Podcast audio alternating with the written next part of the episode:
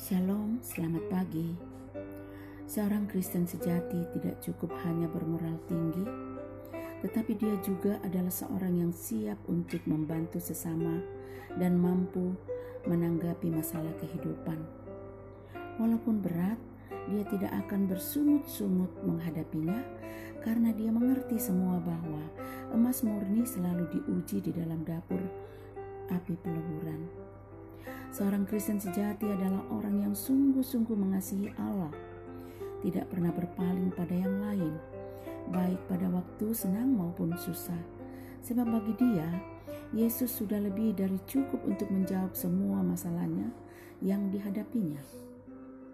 Seorang Kristen sejati adalah orang yang benar-benar mau tinggal di hadirat Allah dan bersekutu dengannya, karena dia menyadari dia akan hampa dan kering tanpa hubungan dengan Tuhan. Seorang Kristen sejati selalu percaya bahwa apa pun yang dia lakukan datang dari hikmat Allah. Dia melakukannya dengan rencana Allah dan tidak akan berhenti sampai misi Tuhan selesai. Kita baca dari 1 Korintus 9 ayat 24 sampai 25. Tidak tahukah kamu bahwa dalam gelanggang pertandingan semua peserta turut berlari, tetapi bahwa hanya satu orang saja yang mendapat hadiah. Karena itu berlarilah begitu rupa sehingga kamu memperolehnya. Tuhan Yesus memberkati saudara dan keluarga. Amin.